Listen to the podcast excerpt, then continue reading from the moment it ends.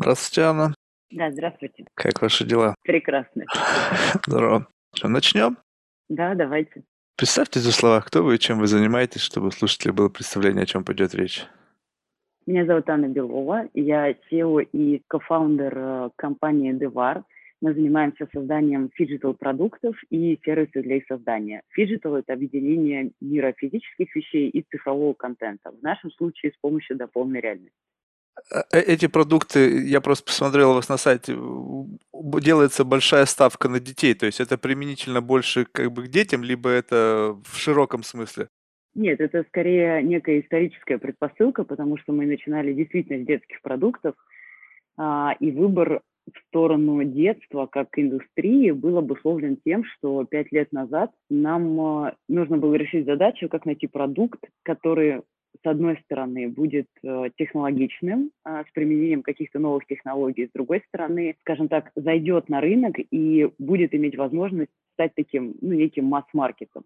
Mm. И да, в ходе там экспериментов и разных э, попыток мы увидели, что дети именно та аудитория, которая наиболее быстро и чутко воспринимает э, подобные ноу-хау. Поэтому, соответственно, в целом мы видим и работаем на то, что выходим с нашим направлением не только в детство, у нас есть и в ближайших планах направления для взрослых, поэтому дети это была скорее такая некая историческая, очень успешная попытка создать продукт, который может быть э, коммерциализован с помощью дополненной реальности.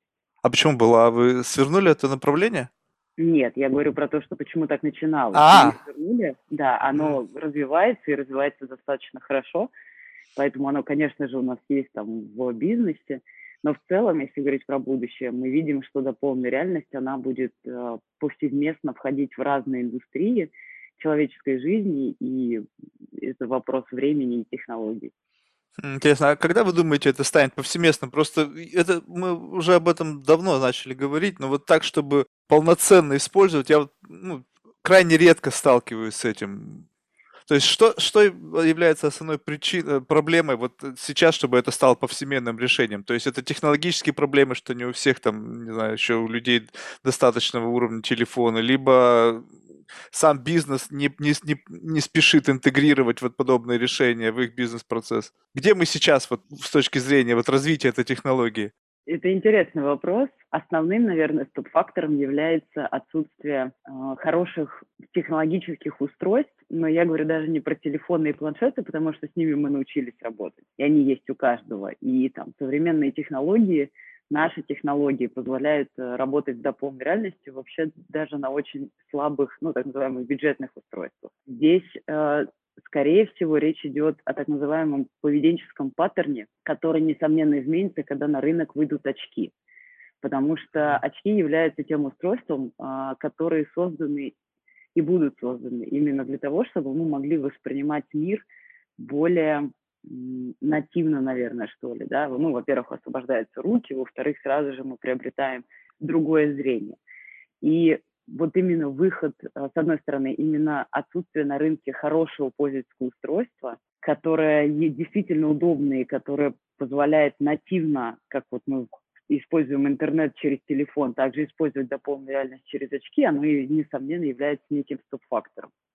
Касаемо бизнеса, на мой взгляд, э, тут есть несколько вещей, э, если говорить про компании. Вы знаете, это в свое время как было с интернетом. Когда а, появился интернет и максимальное количество индустрии, отраслей, там, человеческого поведения начало уходить в онлайн, у компании был выбор. Либо они как-то к этому адаптируются, либо, соответственно, ну, в какой-то степени просто уходят с рынка. И сегодня вообще сложно представить компанию, которая как-либо в своих процессах не задействует интернет. Соответственно, сейчас происходит то же самое с дополненной реальностью, потому что, по сути, что мы делаем? Мы переносим в реальный мир интернет через физические вещи.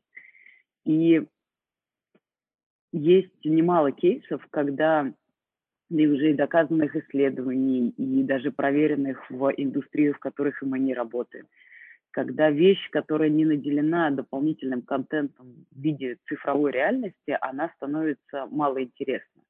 И, на мой взгляд, в какой-то момент наступит тот момент, когда у компаний, у всех компаний точно так же станет выбор. Он уже встает просто не настолько очевидный, что либо они трансформируются и переходят в отрасль phygital, либо точно так же они ну, в какой-то степени начнут угасать.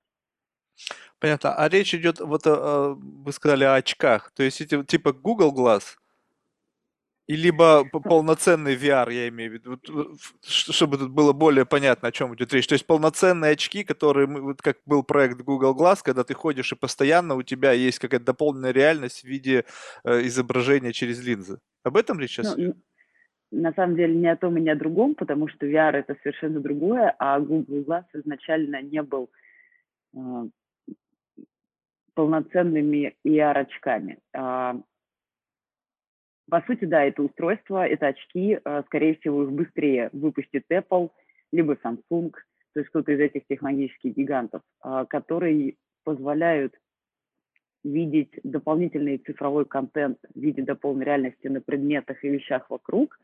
Ну да, это такая некая линза, через которую мы смотрим. Сегодня мы потребляем дополненную реальность через экран мобильного устройства, будь то телефон или планшет – Соответственно, одна рука у нас всегда занята, а вторая позволяет как-то взаимодействовать с предметами. Очки полностью будут снимать этот стоп-фактор взаимодействия и даст, дадут гораздо больше возможностей, наверное, для потребления контента в целом.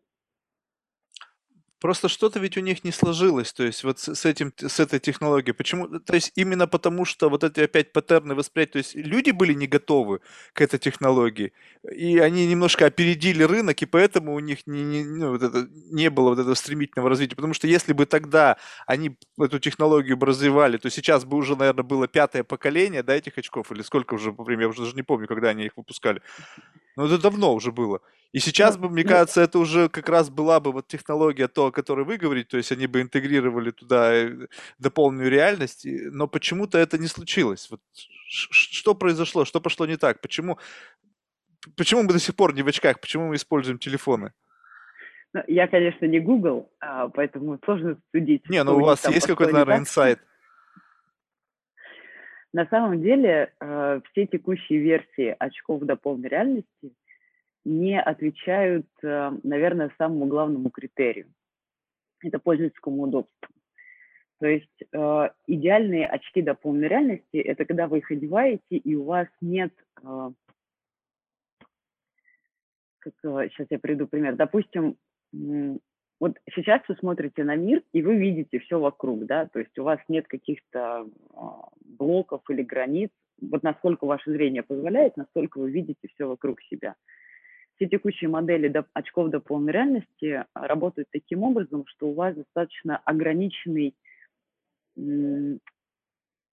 ограниченный просмотр, да, то есть ограниченное видение. Вы, я не знаю, видите какой-то квадрат, в рамках которого видите все, что происходит в дополненной реальности. Это неудобно, потому что это недостаточно нативно. Соответственно, здесь вопрос больше в технологиях, именно вот в этом направлении, потому что ограничивать себя с помощью там какого-то дополнительного устройства, ну, мы не очень привыкли, да, там, не очень хотим. Мы хотим, чтобы это было как второе зрение. Мы, я имею в виду просто обычный пользователь. Соответственно, на данный момент явля... вот у всех компаний э, в их моделях есть именно этот фактор. По крайней мере, вот из того, что мы видели. Потому что, ну, сейчас я не знаю, какой самый известный пример такой в практике. Это, наверное, HoloLens. Но HoloLens сейчас, во-первых, он громоздкий, во-вторых, а, он используется сейчас в большей степени в промышленности, так как там его а, спектр обзора позволяет решать те задачи, которые с этим связаны. В обычной жизни, конечно же, ну, нет. Единственный раз, когда я пользовался, сейчас я вспомнил, когда это, когда покупал часы на Роликсе, у них там была возможность э, померить себе на руку. Это единственный раз, когда я столкнулся в коммерческом э, направлении с этой технологией. То есть понятно, что девелоперы сейчас, наверное, много решений, просто если ты не погружаешься. А что вы думаете, что первым вот с точки зрения именно имплементации, ну, если, понятно, там э, с, с детьми все интересно, я думаю, что мы это позже обсудим. Я имею в виду вот с точки зрения массового рынка, где первым будет вот самый большой рынок с точки зрения именно дополненной реальности? То есть это как это коммерция и продажи, либо это что-то совершенно другое? Маркетинг. А, уже сегодня достаточно много кейсов и в совершенно разных отраслях, совершенно разными кейсами применения, начиная от упаковки и заканчивая целыми квестами с дополненной реальности а, через программы лояльности, которые увлекают а, пользователя и позволяет ему там пошагово или там, в какой-то игровой форме там, пройти и получить какой-то бонус. Вообще есть э, целый спектр индустрий, которые, на наш взгляд, э, войдут быстрее да, там, в сферу фиджитовой до полной реальности, но у них точно так же есть некоторые ограничения. А, например, одежда, да, вот как таковая примерка. То есть сегодня очень быстро развивается e-commerce, и ключевой проблемой, а, одной из ключевых проблем является то, что человек привык, ну, например, не знаю, там, мерить кроссовки или там мерить на себя футболку. И они, конечно же, покупают онлайн, но при этом есть огромное количество возвратов, потому что там одежда, например, не подошла. Так вот, технология до полной реальности может решить этот вопрос как для пользователя, так и для бизнеса, потому что с помощью до полной реальности я могу примерить на себя что-то и увидеть фактически, подходит мне это по размеру или нет. Но сегодня технологии именно компьютерного зрения до полной реальности как таковой не настолько совершенны, чтобы сделать это максимально удобным, потому что когда ты меряешь на себе одежду, хочется, чтобы она сидела как настоящая. А на данный момент, ну, это может все двигаться, как-то там неправильно трекаться, и в результате пользовательский опыт получается ну, не самым комфортным. Поэтому здесь а, однозначно в одежде, в fashion, в вот в этом направлении дополненная реальность будет развиваться и станет таким must-have для e-commerce, когда технология дойдет до нужного уровня. Индустрия физических товаров, ну, сложно представить вообще, на мой взгляд, отрасль, в которую так или иначе дополненная реальность не войдет. Ну, давайте представим, есть у вас э, это, конечно, тоже очень много зависит от юзер-кейса, потому что если просто там это какой-то фан, наверное, в этом нет какой-то практической ценности. Но смысл до полной реальности в том, что она позволяет наделять а, предметы и мир вокруг какими-то дополнительными свойствами. И теперь представьте, что перед вами стоит выбор, купить что-то, э, как вы обычно это делали, или купить что-то за пол, то же самое за полной реальностью, за ту же самую цену, при этом вы понимаете, что вы получаете больше. Ну, конечно, в большинстве случаев выберут не традицию, а то, что дает большую ценность в конечном итоге. Из таких, наверное, отраслей, которые наиболее лежащие, ну, это, понятно, маркетинг, он уже развивается, это упаковка, это фармацевтика, на мой взгляд, очень перспективное направление. Да, что там может быть, то есть как это может быть имплементировано? Как, а, как... Сам, самый банальный кейс – это когда вы э, наводите на упаковку с лекарством и видите, как его нужно применять, какое А-а-а. воздействие оно а, оказывает на ваш организм. Потому что одно дело прочитать инструкцию, совсем другое дело увидеть это визуально. И вообще, в принципе, медицина довольно перспективная отрасль в этом направлении, начиная от обучения там, студентов и заканчивая применением практически на там, в лечении да, там, и в операциях. Поэтому здесь еще раз а, основным фактором является всегда развитие технологии и ее возможность а, нативно быть имплементированной в ту или иную отрасль. То, что касается вообще в целом каких-то отраслей, ну, они будут просто пошагово развиваться. Образование. Ну, здесь э, мне кажется, вообще не имеет смысла даже спорить о том, насколько полезно и интересно может быть вовлечение ребенка в обучающий процесс, насколько вообще может быть изменена сама, сам процесс обучения с помощью дополненной реальности. И здесь всего лишь вопрос скорости. Потому что вот и в прошлом году, и в этом э, есть уже в мире достаточно кейсов, когда дети учителя используют дополненную реальность в качестве там, методического инструмента для изучения каких-либо предметов, и вопрос просто в масштабировании этой практики на, там, в разные географии. Вот вы мне сейчас сказали, я просто как-то вот эту тему упустил. Я просто сейчас пытаюсь себе представить, как развитие технологий может изменить нашу жизнь, когда все объекты будут иметь, ну, то есть, если бы, допустим, были очки, а впоследствии, я думаю, что это будет вообще просто какая-то контактная линза, которая будет позволять видеть какую-то дополнительную информацию о любых предметах, которые нас окружают. И что-то ты делаешь, ты не знаешь, как это сделать, тут бум, у тебя сразу же инструкция, и, и, и то, как ты это должен сделать, на, не знаю, там, откуда то подгрузилось, не знаю, будь то это YouTube-видео, либо реальная инструкция того, как mm-hmm. кто-то что-то делает. Вот как это, по-вашему, изменит наш вообще мир, когда это станет, ну, такой новой нормой? В, в этот момент телефоны, они перестанут существовать, либо этот девайс, он как бы будет сохраняться еще какое-то время после того, как вот подобные решения э, как бы будут широко применены повсеместно? Тоже очень интересный вопрос. Э, мне кажется, телефон как девайс, наверное, еще какое-то время с нами точно поживет. Но если говорить вообще в целом, а, как будет выглядеть мир, в котором мы можем получить любую информацию о предмете с помощью дополненной реальности, наверное, это будет максимально удобно.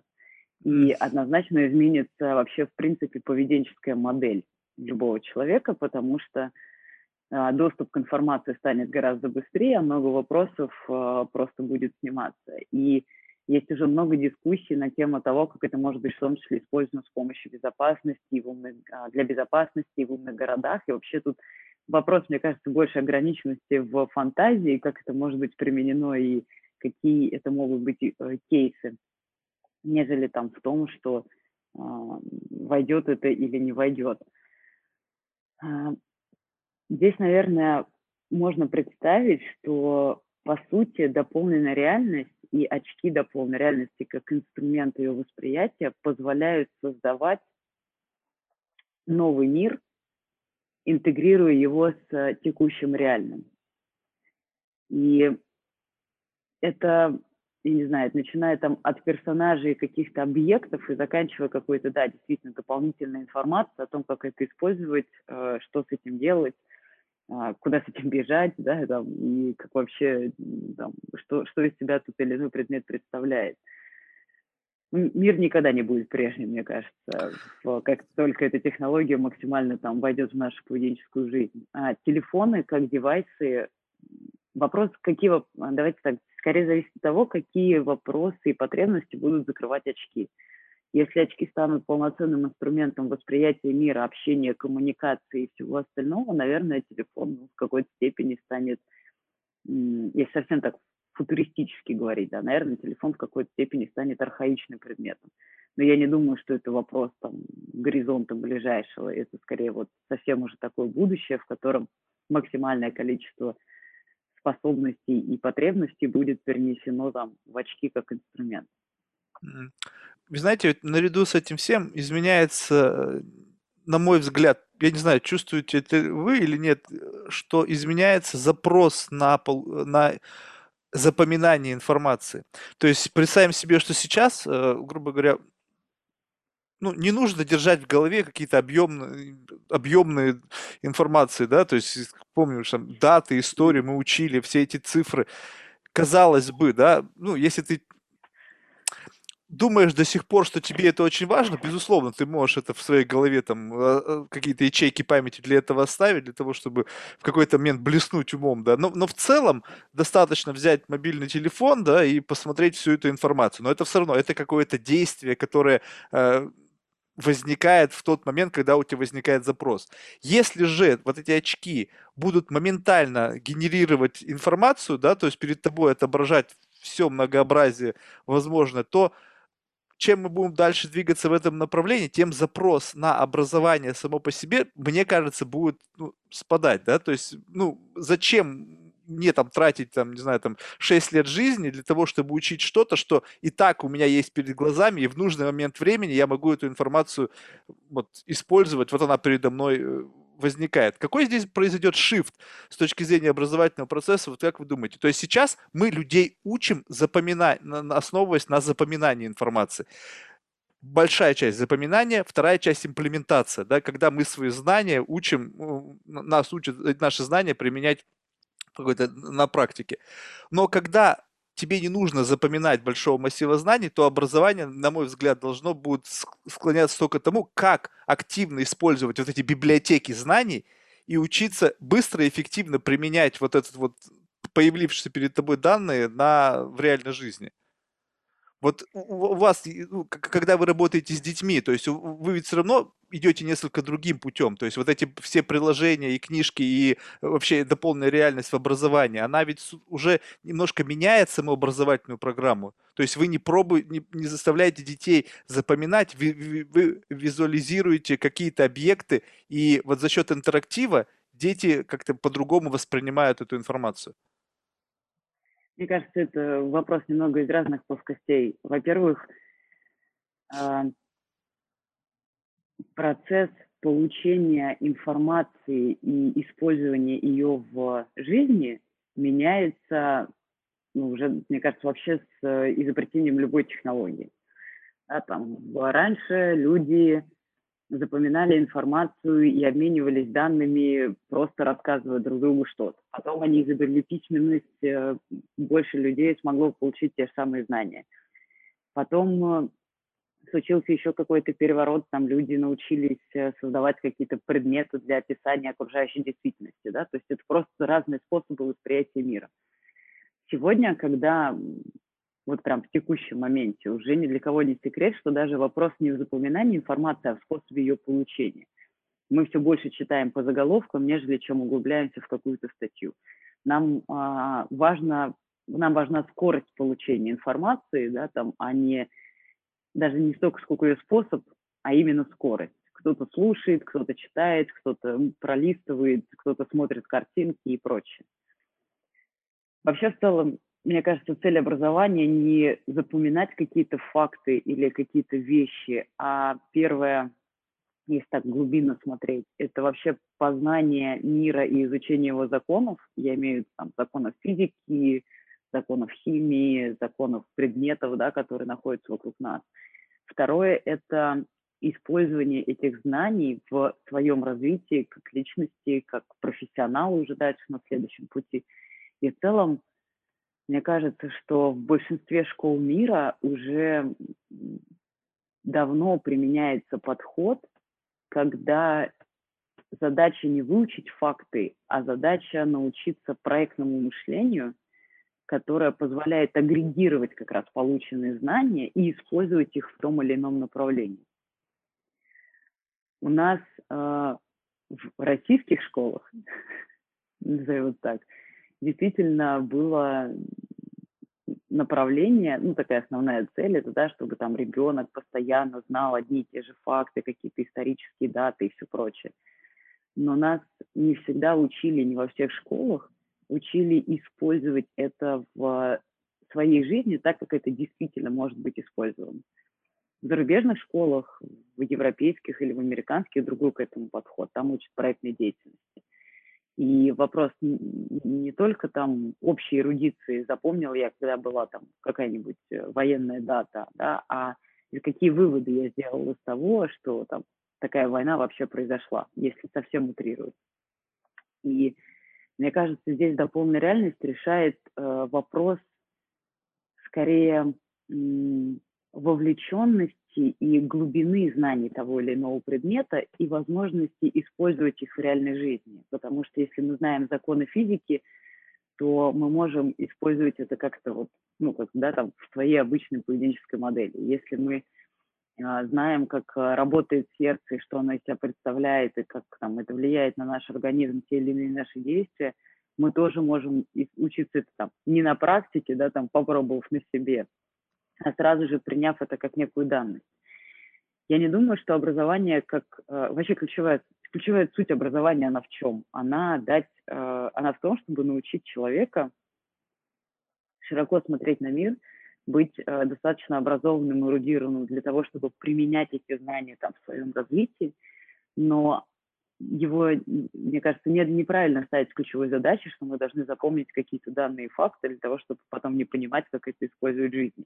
Мне кажется, это такой известный э, анекдот на тему того, что когда родители садятся там, с детьми э, решать математические примеры, они сами это не помнят, как их решать. И казалось, зачем вообще было это нужно. Так вот, фундаментальная задача образования – это использовать знания и навыки, накопленные человечеством, для того, чтобы там, современный человек мог э, сделать свою жизнь еще комфортнее и интереснее.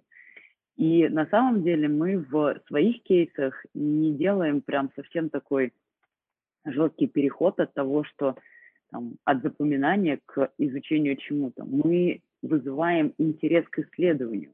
Мы вызываем а, желание ребенка поглубже изучить какие-то вещи. Мы даем возможности ему изучить то, что до этого казалось э, ну, мало постижимым, наверное, с такой глубинной точки зрения, если просто смотреть на картинки. Ну вот, возьмем там пример, да, там космос, мы изучаем Вселенную. Одно дело смотреть на картинки, как выглядит Солнечная система, совсем другое видеть у себя в комнате цифровую модель а, Вселенной и возможность посмотреть и изучить ее с разных сторон. Это дает просто гораздо более широкий взгляд и вызывает действительно интерес. Потому что, ну, кому интересно смотреть, например, на картинку динозавра? Гораздо интереснее увидеть живого динозавра у себя в комнате. И это больше про вопросы и способы восприятия, да, то есть есть там несколько способов восприятия информации, идеальный, визуальный, кинестетический, и у каждого человека есть какой-то, ну, какая-то своя склонность к этому. На полной реальности задействуют все три, плюс еще четвертый, коммуникативный, и это означает, что вне зависимости от того, а, к какому типу восприятия вы склонны, информация все равно попадет вам на подкорку, и вы сможете ее использовать дальше. Поэтому здесь э, дополненная реальность в образовании, она скорее является инструментом, который позволяет быстрее, интереснее, э, более вовлеченно, наверное, и более, ну, опять же, да, там, быстро получать те или иные данные или представления о мире вообще в целом. А это как-то еще связано с запросом, ну, потому что то, что мы, то, то, что вы как-то упомянули, что изменение вот, восприятия информации, то есть нам нужно ее получать быстро, выхватывать, кликовое сознание, как-то все сканируется, глубоко не погружается. Именно запрос вот на это, потому что видят, что новое поколение, которое родилось, там, грубо говоря, в руках с планшетом, они вообще совершенно по-другому воспринимают информацию. И э, да, даже разговаривая с профессорами, они говорят, что они из, у них есть уже опыт там 30-летнего преподавания, и вот чем ближе к, настоящей дате, тем они меняли свой подход к лекциям, когда э, лекционный материал стал выдаваться блоками там по 10 минут, потому что просто студенты не в состоянии были фокусироваться дольше, чем вот какой-то там 10-15 минут времени.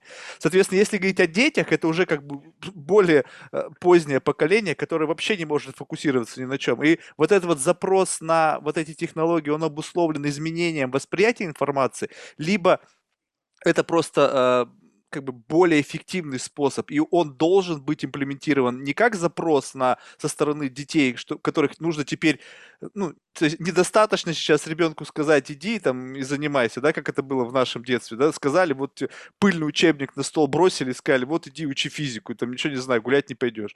И вроде как бы, ну, выбора не было. Сейчас, если бросить пыльный учебник по физике ребенку на стол, то, ну, я думаю, что немного, немного из этого будет, пойдет ребенку на пользу. И поэтому вот эти технологии приходят на пользу для того, чтобы, как вы сказали, в первую очередь заинтересовать. Да, действительно, если говорить там о, о законах Ньютона, то, наверное, будет намного интереснее увидеть их, как они действуют в реальности, да, то есть когда там падает яблоко и какие силы на него действуют, если это что-то еще э, красочно и интересно, плюс использование каких-то персонажей, которые тебе попутно это же все, все объясняют, безусловно, для ребенка это намного интереснее и вовлекает его в этот процесс. Но у меня возникает сразу же вопрос, насколько, ну, есть какие-то вот исследования на том, вот именно с точки зрения именно восприятия информации, то есть, окей, это интересно, это классно, я могу целый день с этой дополненной реальностью провозиться, но если я завтра сел отвечать там на практическую работу, какой-то экзамен,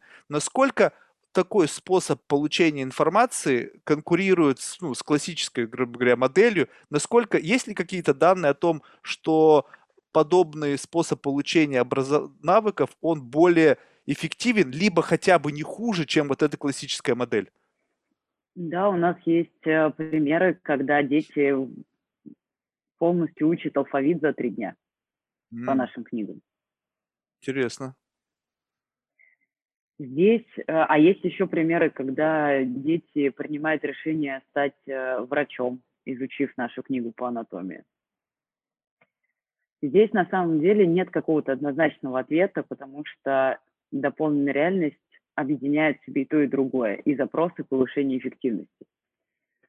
Во-первых, глупо отрицать тот факт, а, что современные дети привыкли потреблять информацию и хотят потреблять информацию через устройство мобильного телефона.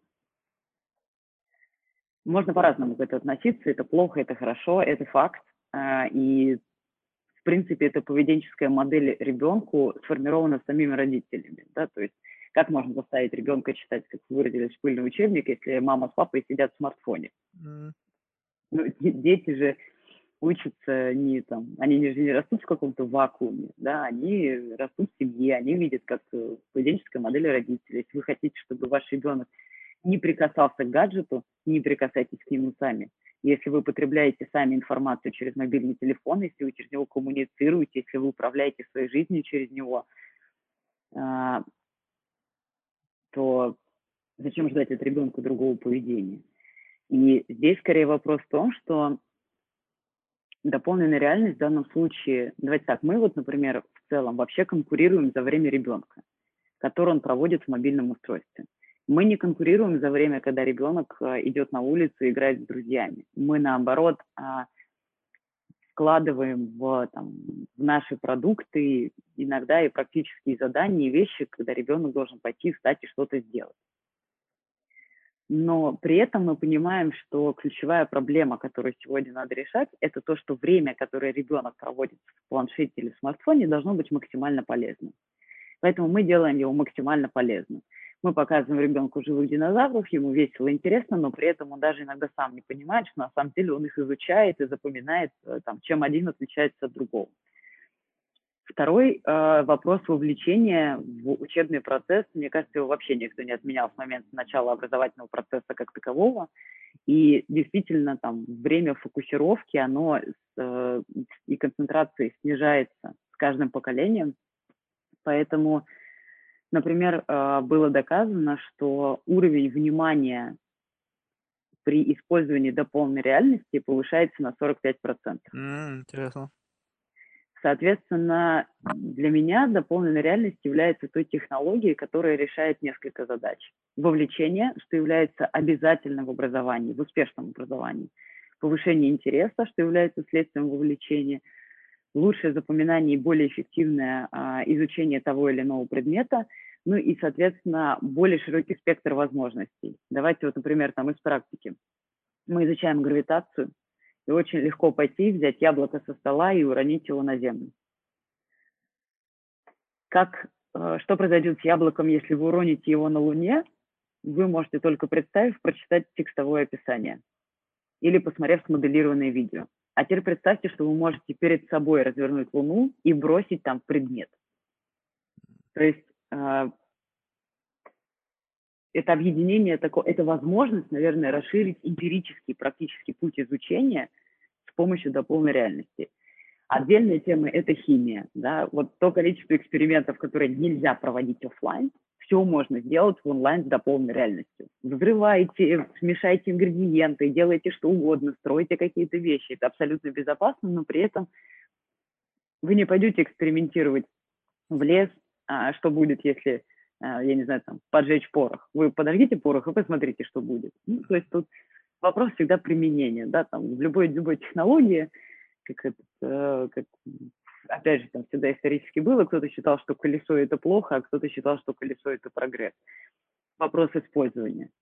Здесь то же самое. Мы говорим о, о том, что надо использовать технологии, можно использовать технологии в практически полезный опыт отвечая как и запросам современного ребенка, которому нужно разговаривать на понятном и доступном языке.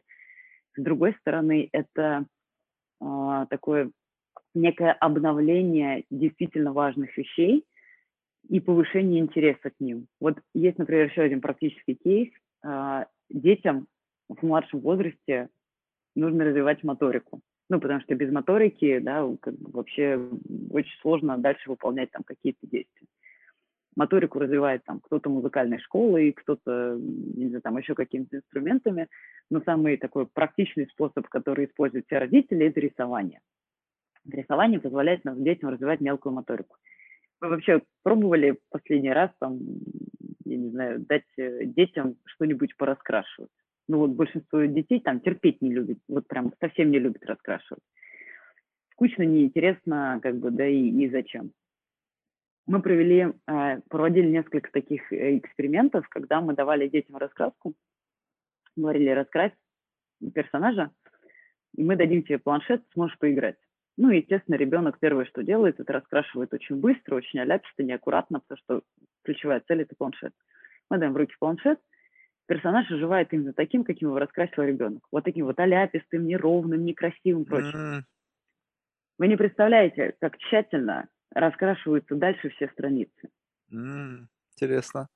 Особенно у детей, которые вообще не любили раскрашивать. Они становятся из наблюдателя с автором процесса. Они имеют причастность к тому, что создается. И с одной стороны, мы вроде бы дали ребенку в руки планшет, и он играет с персонажем. Но с другой стороны, все страницы раскраски раскрашены идеально, с интересом и вовлеченностью ребенка.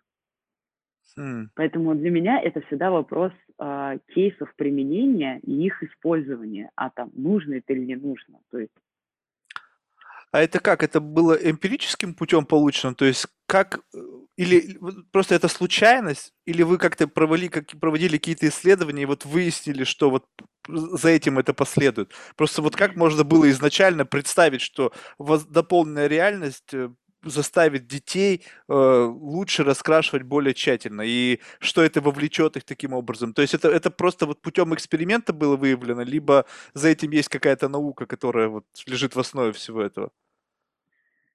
А, наук много, в том числе и психология. Но, знаете, я всегда говорю, что мы в хорошем смысле проводим э, эксперименты на детях. Mm-hmm смотря как а, они используют ту или иную продукцию, как они реагируют на те или иные механики взаимодействия с AR-объектами, и что у них вызывает интерес, а что нет. Плюс а, там, сегодня уже, когда продукция используется в школах, и мы получаем обратную связь и от учителей тоже, как они это встраивают в свой процесс, как они используют это методологически, методологически, какие кейсы они применяют, мы понимаем там раз за разом, как это может быть использовано, да, там и в каких-то других отраслях. А Наверное, вообще, какого-то такого, да. А вообще образовательные вот центры, я имею в виду именно Министерство образования, либо круп, какие-то крупные образовательные учреждения, они уже в этот процесс впрыгнули, либо просто э, есть школы, которые вот благодаря тому, что они знают о наличии этой технологии, они просто сами берут это, покупают ваши продукты и э, имплементируют это в образовательный процесс просто как дополнительный какой-то, не знаю, кейс для того, чтобы расширить. То есть сверху вот уже нету запроса на то, чтобы менять образовательную программу, учитывая вот эти технологические новинки. Мы про Россию сейчас говорим? Ну, вообще, в принципе, где угодно, я не знаю. Про Россию, кажется, не про Россию. Мне кажется, любая государственная машина – это такой медленный, неповоротливый а, процесс, который не всегда своевременно и еще из-за кучи всяких разных факторов, безусловно, отвечает на, на современные запросы. Даже если брать, например, Россию, у нас существуют программы, а, цифровые программы, цифровизация образования, в которых много и красиво написано про дополненную реальность. Но на практике, конечно же, это все исходит от учителя, от самих детей, от э, таких э, амбассадоров образования, которые хотят действительно сделать свой процесс лучше там, и эффективнее, и это происходит гораздо быстрее. В России, например, э, недавно я была очень удивлена, узнав, что даже в сельских школах, в очень далеких от Москвы регионах, используют наши программы, используют наши продукты в качестве такого цифрового урока, развития каких-то технологий внутри. Даже в детских садах используют там раскраски, азбуки, еще какие-то вещи, да. И быстрее всегда, конечно же, происходит, когда люди сами начинают э, искать способы э, использования этих историй. У нас есть другие кейсы, когда мы в прошлом году запустили сервис, э, такой редактор MyWebER, он работает через браузер и позволяет создать дополненную реальность и продукты с дополненной реальностью вообще без навыков программирования. Mm. Соответственно, да, и воспринимается это то, и пользователь тоже использует это через браузер. То есть не нужно скачивать приложение, наводите камеру на QR-код, перепрыгиваете в браузер и видите объект до полной реальности. А, и мы запустили там отдельную программу для школ, в которую дали доступ а, ко всей своей библиотеке, а, образовательной библиотеке моделей и материалов.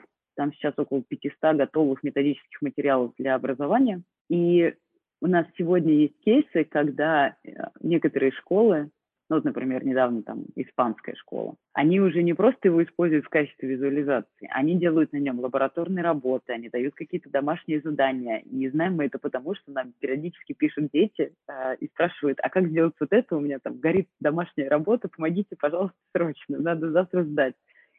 И вот здесь мы понимаем, что мы же не пришли в эту школу и не сказали, смотрите, вот есть такой вот удобный сервис, пожалуйста, им пользуйтесь. Они увидели сервис и поняли, что они искали сервис, mm-hmm. который позволял бы закрывать им такие задачи. И нашли, и начали его использовать. И вот это, тут можно много разных кейсов применить, потому что там прошлый год э, резкого перехода на дистанционное и онлайн-образование показал, что большинство к этому не готовы. Ни морально, ни физически, как говорится. И теперь представьте, что вам для того, чтобы как учителю показать э, я не знаю, там, модель а, человеческого тела, больше не нужен пластмассовый макет. Вам достаточно ребенку отправить QR-код. И где бы ребенок ни находился, дома, в классе, я не знаю, там, да, еще там в каких-то, еще где-то, он просто смотрит через QR-код любой материал, который вы хотите, чтобы он выучил и понял. Что mm-hmm. может быть экологичнее и проще. Да, удивительно. И это, я так насколько понимаю, открывает огромный рынок для контента, вернее, для создателей контента, поскольку вот все вот эти вот различные эксперименты, там, не знаю, там, методические пособия именно в цифровом формате, это, ну, сейчас вы это делаете сами, но я думаю, что если использовать какой-то краудсорсинговый инструмент, когда люди могут сами создавать подобные продукты и загружать их в систему, то есть для того, чтобы было больше всевозможных библиотек. Ну, то есть, как говорится, на, на, на всякий случай жизни, да, то есть, если мы сейчас говорим, что, не знаю, там, в образовании, да, когда это пытаются срастить какую-то игровую часть и образовательный процесс, то, допустим, в обычной жизни я вот сейчас даже десяток в голове вариантов, когда мне бы вот подобно нужно было сделать, но я даже просто не знаю, куда бежать за этим. То есть вот у меня не создан поисковый инструмент или не созданы какие-то такие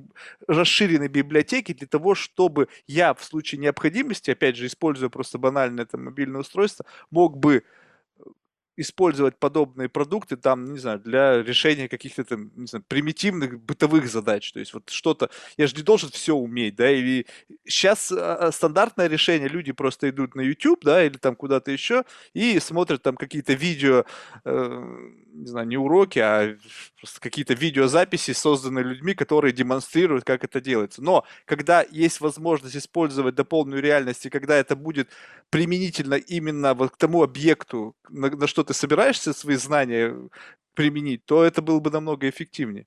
Вот э, спрос на библиотеки и создание именно самого продукта, он, он растет вместе с тем, как э, именно технологии входят в нашу жизнь? Конечно. Я думаю, что э, вообще очень много дизайнеров, да, и целый пласт какой-то индустрии а, входит и будет дальше переходить именно в создание там PR-контента.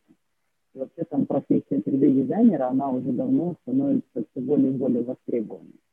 Как раз в том числе за счет развития этих технологий. Так вот, например, на нашем кейсе, да, мы выпустили редактор, э, дали туда доступ к нашей библиотеке, и появилось э, прям такое значительное на старте особенно э, количество маркетинговых компаний, например, в той же самой Индии, где использовалась 3D-модель Тадж-Махала. Mm. Да, и я думаю, что здесь э, будет расти сообщество креаторов, которые будут создавать этот контент. На самом деле 3D-контента сегодня уже не так мало, просто он э, больше используется профессионалами и те, кто имеет на этот какой-то запрос, но в целом уже достаточное количество библиотек, которые обычный пользователь может пойти и использовать прямо здесь сейчас. Второе, соответственно, будет расти рынок аутсорса на создание 3D-моделей и анимаций, когда какому-то бизнесу или там, человеку нужно будет решать какие-то такие свои вопросы. Поэтому, на мой взгляд, здесь, конечно же, креативная индустрия будет только расти, И это вопрос времени, да, там и масштаба, как быстро а, индустрия будет отвечать этим запросам. А вы видите сращивание вот технологий дополненной реальности и искусственного интеллекта, когда в какой-то момент времени эти две технологии будут взаимоиспользуемые? Да, это уже происходит. Давайте тоже на нашем примере приведу. У нас, например, э, готовится к выпуску вторая итерация наших образовательных персонажей, которые смогут разговаривать с вами в режиме а, онлайн-времени, при этом разговаривать не просто о чем-то, а, например, о каких-то очень конкретных специфических вещах. О физике, химии, если мы говорим про образование, да, там, про математику, еще что-то и так далее. Они будут э, запоминать ваши вопросы и ваши манеры разговора, подстраиваясь под вас и подбирая тот контент, который в том числе основан на, ваших, на вашей поведенческой модели и ваших интересах. Это то, что касается, например, там, нашей, а, нашего бизнеса. В целом, давайте представим, что вы живете в умном городе, в котором а, отсканировано пространство, в котором есть а, разные датчики, да, там, на улицах и прочее, и у вас есть очки. И вы подходите к переходу, горит зеленый свет, но при этом вас предупреждают, что сейчас из-за поворота вылетит машина. Интересно. Вот из таких, наверное, футуристических кейсов это такой один из самых наиболее ярких, потому что он говорит о том, что правильное использование технологий позволит э, сохранять э, и делать мир, да, там, еще более безопасным, чем он есть сейчас. Слушайте, вот если вы только что сказали про каких-то виртуальных там, созданий, да, каких-то creatures, можем ли мы говорить о том, что в будущем преподаватель будет полностью замещен вот такой какой-то виртуальным существом, да, ну, там, не знаю, будь в образе человека, либо в образе кого угодно, который будет точно так же вести, преподавать тот или иной предмет. Это может быть твой персональный учитель, там, по разным предметам, и профессия учителя, она перейдет в область больше ухода за детьми, нежели как человек, который учит каким-то знаниям. Потому что, насколько я понимаю, развитие этой технологии уже сейчас, там, мне говорят, что есть такие боты, что ты не поймешь, с кем ты разговариваешь, с человеком либо там ботом.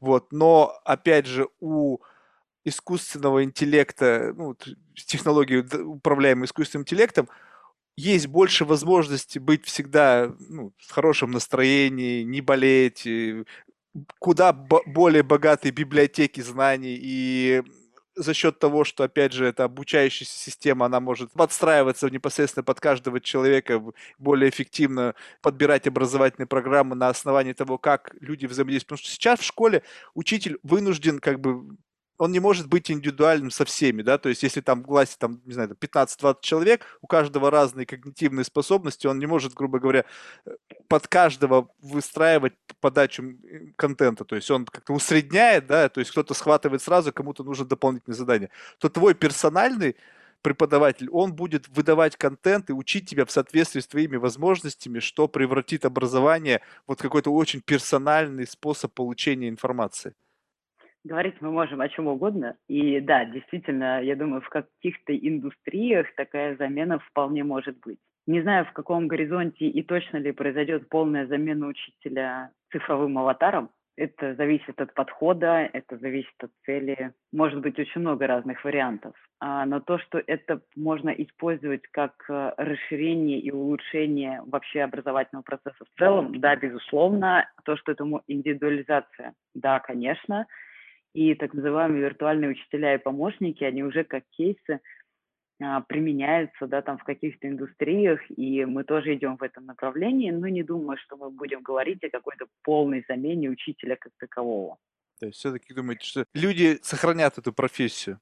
Сложно сказать, посмотрим. Понятно.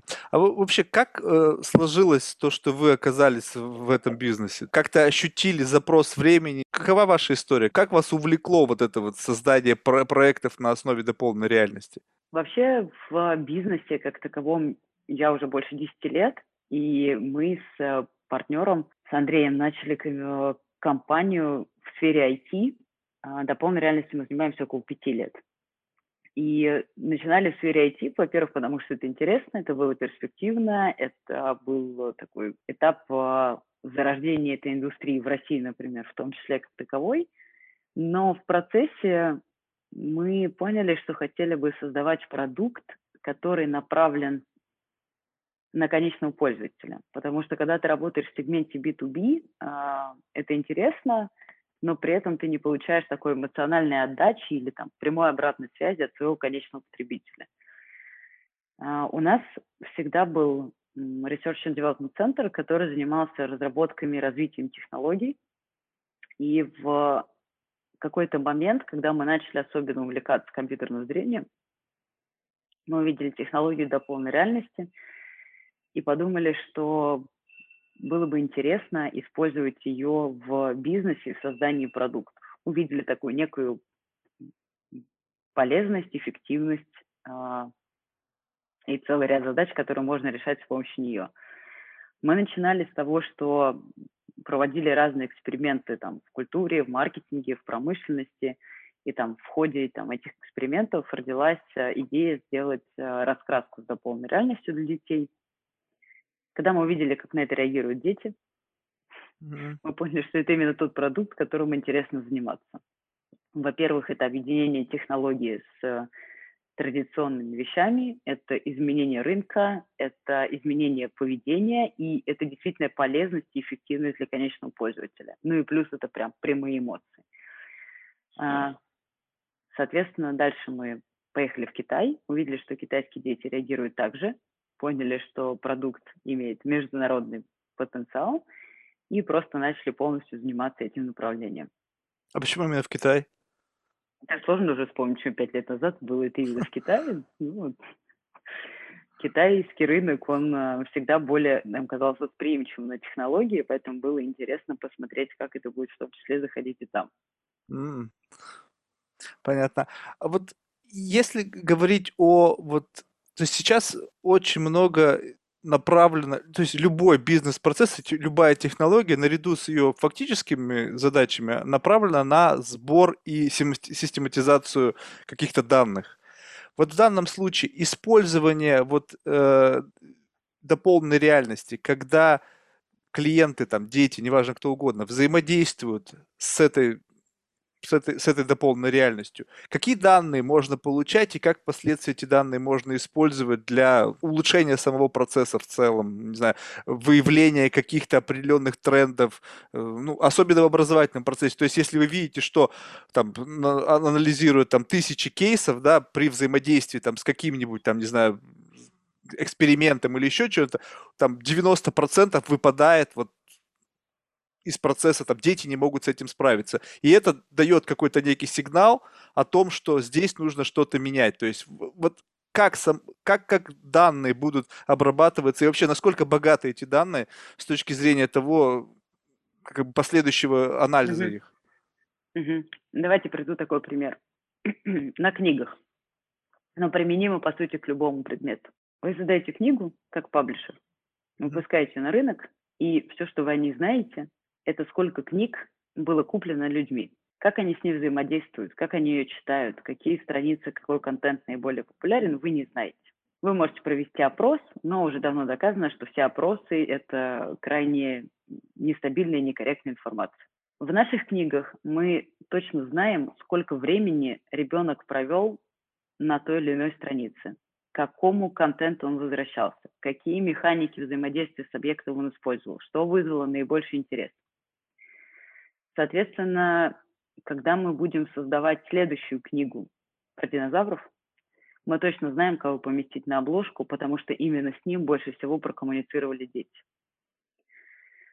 А теперь представьте, что ваша модель, как паблишера, в отсутствии таких данных, создавать много-много разных продуктов и смотреть, что выстрелит. А мы точно знаем, что хотят видеть дети. Ну, это очень, опять же, так с точки зрения этики сразу же у меня возникает, то есть очень, очень большое, то есть нас и так уже да. пытаются держать там наше внимание и использовать всевозможные инструменты для того, чтобы нас удерживать. То сейчас использование этих технологий позволит наверняка знать, что конкретному человеку понравится, а тем более ребенку. А что в плохого, если учитываются интересы и подбирается контент конкретно под то, что вам интересно или позволяет там развивать какие-то ваши навыки? Мы же не говорим про рекламу, мы говорим про контент, который отвечает тем или иным потребностям, которые вы так или иначе будете изучать, смотреть, получать там просто в рамках да, своего развития. Не, в этом плохого Вопрос ничего же... нету. Вопрос в том, что тот, кто будет иметь эту технологию, допустим, вы говорите, поместить на картинку, соответственно, помещая на картинку определенного персонажа, с которым взаимодействовали миллион детей, вы обеспечиваете сразу же изначально попадаете в категорию, ну, то есть по сравнению с... У вас появляется серьезное конкурентное преимущество, потому что эти книжки будут продаваться больше, потому что тот объект, да он намного более как бы восприимчив для детского там или а, для определенной группы людей, соответственно, продажи пойдут вверх. И да. И вот тут вопрос следующий. То есть всегда говорят, что вот демократизация и все приводит к тому, что это становится всем доступно. А не произойдет ли обратный момент, что когда вот подобная технология будет очень широко распространена, выявятся явные лидеры, допустим, ваша компания, вы уже этим занимаетесь 5 лет, кто-то только сейчас говорит, ну так а что, вроде еще не развито, мы подождем. Когда пойдет бум, уже в тому моменту будут лидеры отрасли и будут тем, кто впрыгнул в последний вагон. Соответственно, эти компании будут знать про то, как люди взаимодействуют с контентом, э, ну, больше, чем кто-либо. И, соответственно, если, ну, бизнес есть бизнес, будет ли эти данные, опять же, продаваться, э, использоваться с точки зрения получения экстра прибыли и так далее. Это же, ну, очень великий соблазн. Ну, не знаю, у нас такой цели не стоит. Цель Просто... сделать продукт, который отвечает потребностям человека, да, и, и делает его мир лучше и интереснее. Мне кажется, что ну, это вопрос, во-первых, этики и морали каждой конкретной компании. Во-вторых, э, давайте так, если у вас сегодня стоит выбор и задача купить книгу, и вы вынуждены, ну, у вас же нет стопроцентной гарантии, что вы купите именно то, что вам подойдет. Uh-huh. То есть вы выбираете среди огромного количества, огромного количества тайтлов, и периодически просто вообще не понимаете, чем одна отличается от другой. Это что, вы тратите свое время на выбор, а здесь вы вдруг увидели продукт, который вам точно нравится. Ну, тут можно с разных сторон на это смотреть. Нет. Мне кажется, что продажа данных, как таковая, это вопрос, ну давайте так, у нас нет в планах этим заниматься, да, если мы, мы там говорим про нашу компанию. Наша задача создавать э, крутой продукт и закрывать потребности, которые мы можем закрывать и хотим закрывать с помощью нашего контента. Мы можем использовать э, данные о том, какой контент наиболее интересен кому-либо для создания там, индивидуального образовательного пути, да, там, предлагая ребенку там, изучить тот или иной, э, там, я не знаю, там, повторить алфавит, если вдруг видим, что он забыл про букву «Д». Вот э, в таком формате это полезно, интересно и играет на как бы, да, там, цель того, чтобы ребенок действительно получил те или иные знания и навыки. Если это использовать с точки зрения продажи кому-то и всего остального, ну, это уже какой-то вселенский заговор, честно говоря, получается. Ну ладно, что... вот смотрите, сейчас нас кто-нибудь из паблишеров слушает и думает, блин, вы же только что сейчас раскрыли совершенно объективный кейс. Когда раньше они продавали книги, они не понимали, что с ним происходит, они могли только чувствовать это на уровне продаж. Одно дело, да, аудиокниги ты еще можешь посмотреть, как кто до какого уровня прослушал, да, там какие-то закладки сделал и так далее. Есть какое-то ощущение. Но когда книгу твою не только посмотрели, но еще и взаимодействовали с контентом внутри, то сейчас те паблишеры, которые сидели, там, у них там э, десятки проектов, которые никак не выстрелили, они будут сейчас искать вас для того, чтобы найти этот способ, как эту, эти данные у вас скачивать. Потому что а, хорошо, что у вас наши... благие намерения, потому что э, не у всех есть такие благие намерения, потому что деньги большие, они, знаете, могут очень сильно менять людей. А тем более, когда Возможно, у вас будет такой но... секрет. А, во-первых, наши данные им вряд ли нужны, но мы для них создали инструмент, а, который позволяет им сделать свои книги с дополненной реальностью, чтобы как раз перевести их из традиционной категории да, в категорию phygital.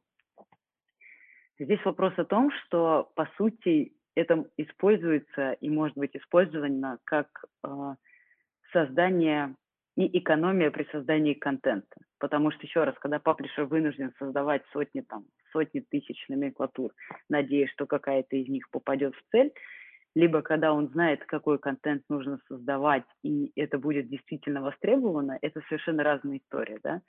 Там сегодня у среднего паблишера, ну, вернее, даже так, у обычного паблишера средний тираж книги одного наименования в среднем 5 тысяч в год, не считая каких-то бестселлеров. У нас 40-45 тысяч в год в одной стране. Соответственно, а, мы уже делаем тиражи, которые превышают в 9 раз традиционные аналоги. И при этом мы создаем контент, который востребован, к которому интересно возвращаться, который закрывает определенные полезные задачи и функции у пользователя. Если так, ну, во-первых, я считаю, что так делать все не начнут, просто потому что кому-то очень сложно поверить и перестроиться – и это поле для роста тех, кто действительно гибкий и адаптивный. Во-вторых, использование вообще в целом данных, не только там, да, там с точки зрения дополненной реальности, а вообще в целом в бизнесе, а, позволяет шагать гораздо быстрее, и уже все давно к этому идут, поэтому в этом ничего такого нет. А продажа данных э, на тему того, что кто больше нравится, какой динозавр, ну, такая сомнительная история. Понятно. А вообще, как, э, как, э, что, какая существует концепция с точки, вернее, стратегия с точки выбора, с точки зрения выбора контента?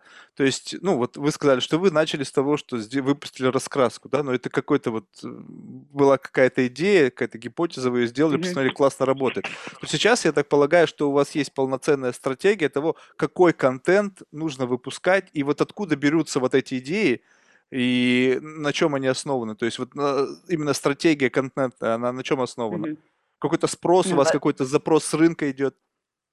Ну, во-первых, много разных факторов. А есть команда, наша команда, которая изучает э, и смотрит, э, что интересно и какие темы мы еще не охватили. Во-вторых, у нас на данный момент всего около 250 тайтлов, и это, конечно, пока не та библиотека, которая закрывает все необходимые потребности для ребенка. Поэтому в целом мы понимаем, на ближайшее время точно, а, какие еще области, какие темы мы будем развивать а, и закрывать там нашими продуктами. Соответственно, мы в большей степени на данный момент концентрируемся на том, что связано с обучением, развитием, образованием, эмоциональным интеллектом, ну, то есть развитием личности с разных сторон. Мы не идем совсем в академическое образование, мы предоставляем возможность академическом образовании использовать наши инструменты, но не создаем сами учебники или что-то такое. А, мы не идем совсем в художественную литературу пока что. Да, пока что не идем, а, потому что, ну, во-первых, это, наверное, такой не самый ближайший приоритет, во-вторых, там все-таки еще у художественной литературы есть задача вызывать, да, там, развивать фантазию воображение. Поэтому здесь ну, нужно быть немного таким аккуратным, аккуратным с этой историей. А в образовательном направлении, в развивающем, в таком общем, у нас еще большой спектр тайтлов, которые мы еще не закрыли. Поэтому здесь у нас а, контентная стратегия основана на том, что мы закрываем шаг за шагом наиболее очевидные и нужные потребности, где использование дополненной реальности позволит усилить а, полезный эффект от этой темы. Вот вы знаете, вы сейчас одну очень интересную вещь сказали, воображение. И недавно мы разговаривали, значит, с с, с владельцем а, крупных сети детских садов, и мы как-то пришли к, к тому, что технологии очень сильно влияют, особенно у детей, потому что у нас все-таки мы родились в другое время, то есть у нас еще воображение более-менее развито. Но воображение как процесс творения чего-то внутри э, в своем сознании стало несколько атрофироваться. Почему?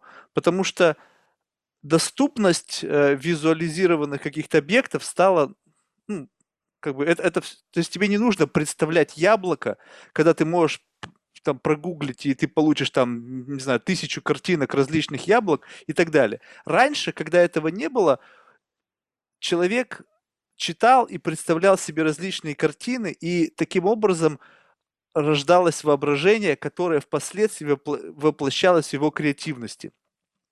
Сейчас было замечено, опять же, вот, э, людьми из образования, что при всем многообразии игрушек дети совершенно не знают, что с ними делать что бывает зачастую так, что у ребенка столько много игрушек, а он получает удовольствие от того, что играет с каким-то фантиком, ну, с какой-то вообще ерундой. То есть и опять же, вот это многообразие игрушек, оно не дает, то есть нужно обязательно кто-то, чтобы тебе показывал, что с этими игрушками делать. То есть не хватает воображения, поскольку слишком много всего происходит и слишком много информации, что происходит некое атрофирование вот этого как бы креативного мышления, что ведет, ну, я не знаю, к чему это приведет. То есть мы пока еще не можем об этом полноценно судить, потому что эти поколения еще только-только вот, не знаю, там, не знаю, 10-15 лет, да, то есть мы не можем сказать, как в будущем это отобразится. Дополненная реальность, она вообще полностью лишает человека необходимости фантазии, потому что если раньше нужно было представить себе, как, что из себя представляет Вселенная, да, как там планеты расположены даже в нашей Солнечной системе, я уж не говорю э, вообще в принципе, то сейчас дополненная реальность тебе даст красочную картинку того, как все устроено, и тебе даже не нужно будет на эту тему задумываться. Вот с точки зрения этого, как это может повлиять на креатив и вообще на способность человека ну, мыслить креативно, фантазировать и так далее? Не убьет ли это до конца вот этот вот какой-то наверное, может быть, рудиментарный, да, то есть мы постепенно это у нас отмирает, поскольку это не нужно, наверное. Или вообще это нужно ли нам эта фантазия? С такой точки зрения можно тогда полностью утверждать, что самая большая, большой уровень фантазии и воображения был у пещерного человека. У него проблемы были с, с вообще с, как бы с, с, само, с самим мозгом, он еще был недостаточно развит. Здесь, э, ну это, кстати, тоже спорный, да, здесь э, я привожу такой пример. Вот к чему.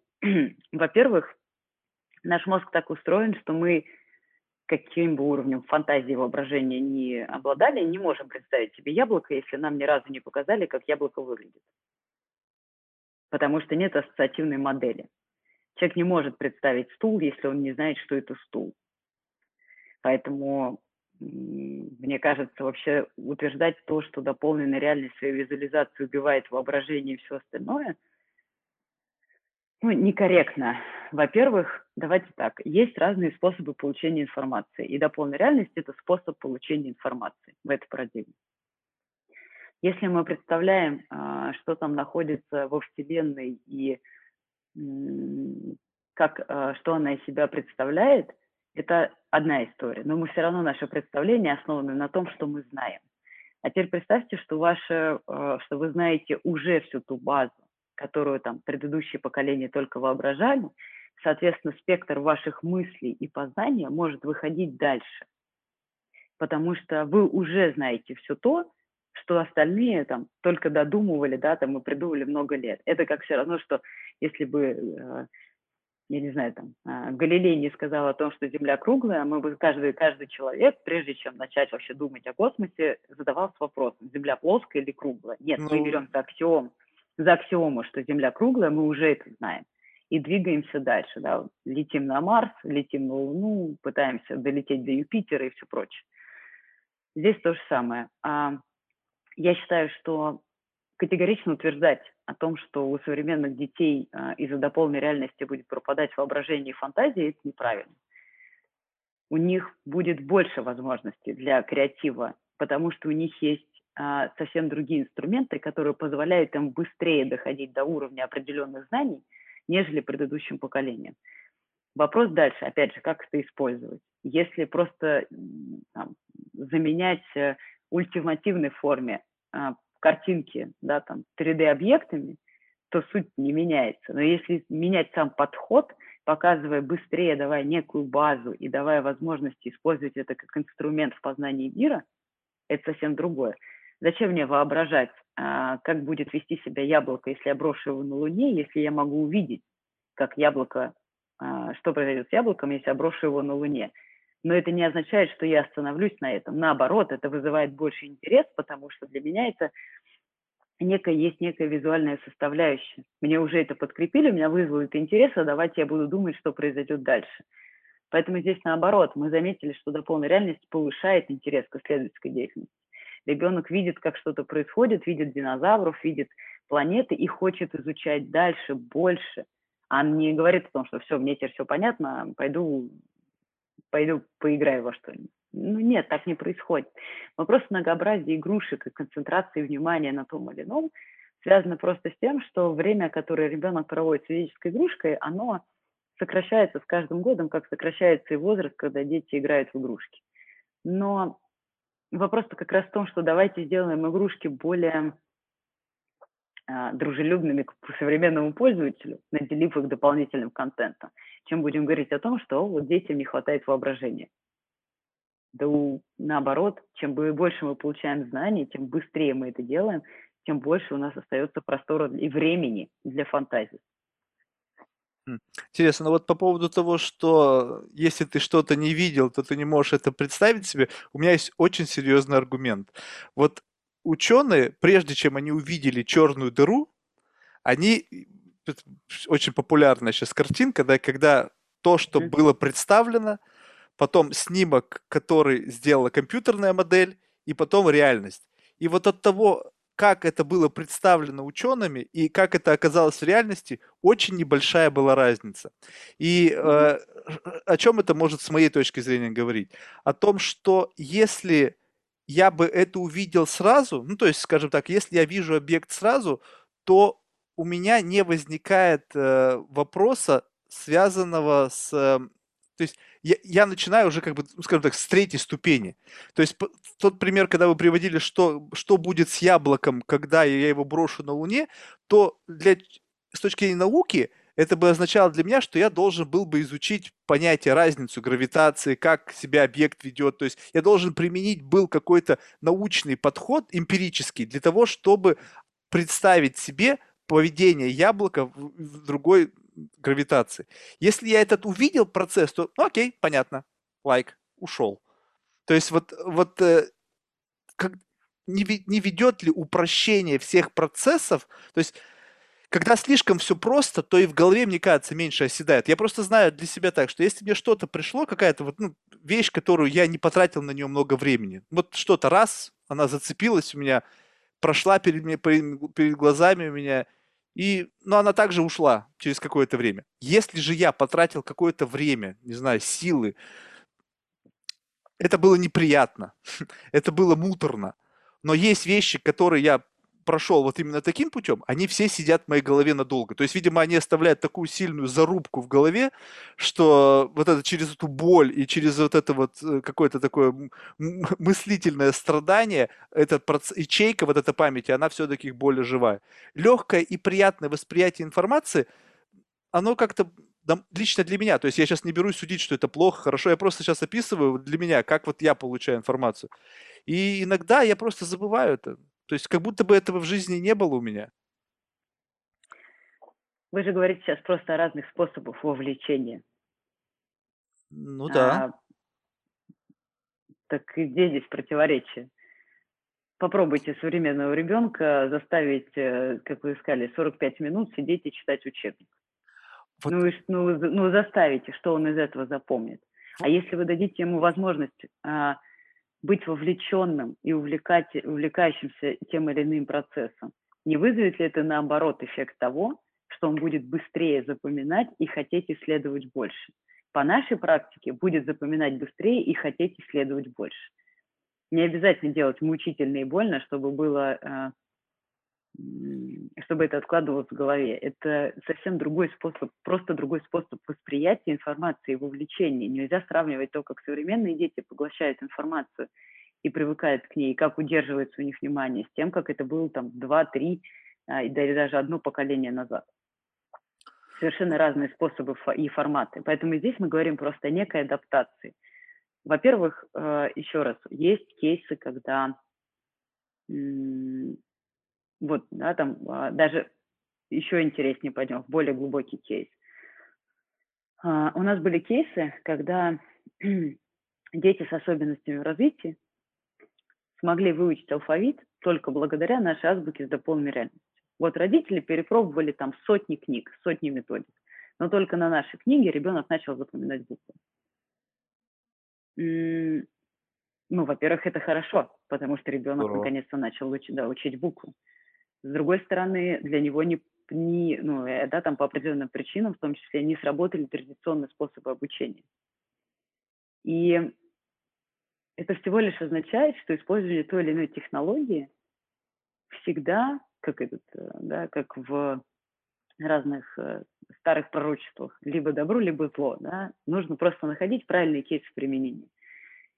Нет задачи стопорить развитие э, воображения, фантазии, креативного мышления и прочее. Наоборот, э, освобождается больше места для творчества, потому что базовые знания получаются гораздо быстрее.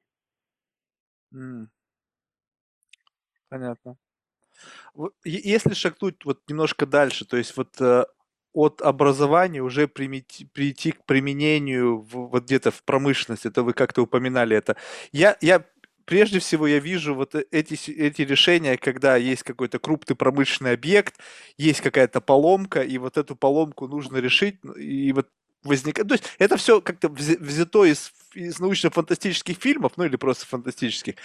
Вот, но опять же, как это может существенно упростить э, и увеличить эффективность каких-то сложных работ, и тут сразу же возникает ситуация. Вот в медицине когда проходят операции, сейчас очень часто используются какие-то тоже библиотеки для того, чтобы, э, ну, скажем так, помогать врачу, там, не знаю, там, в, в ходе операции и так далее.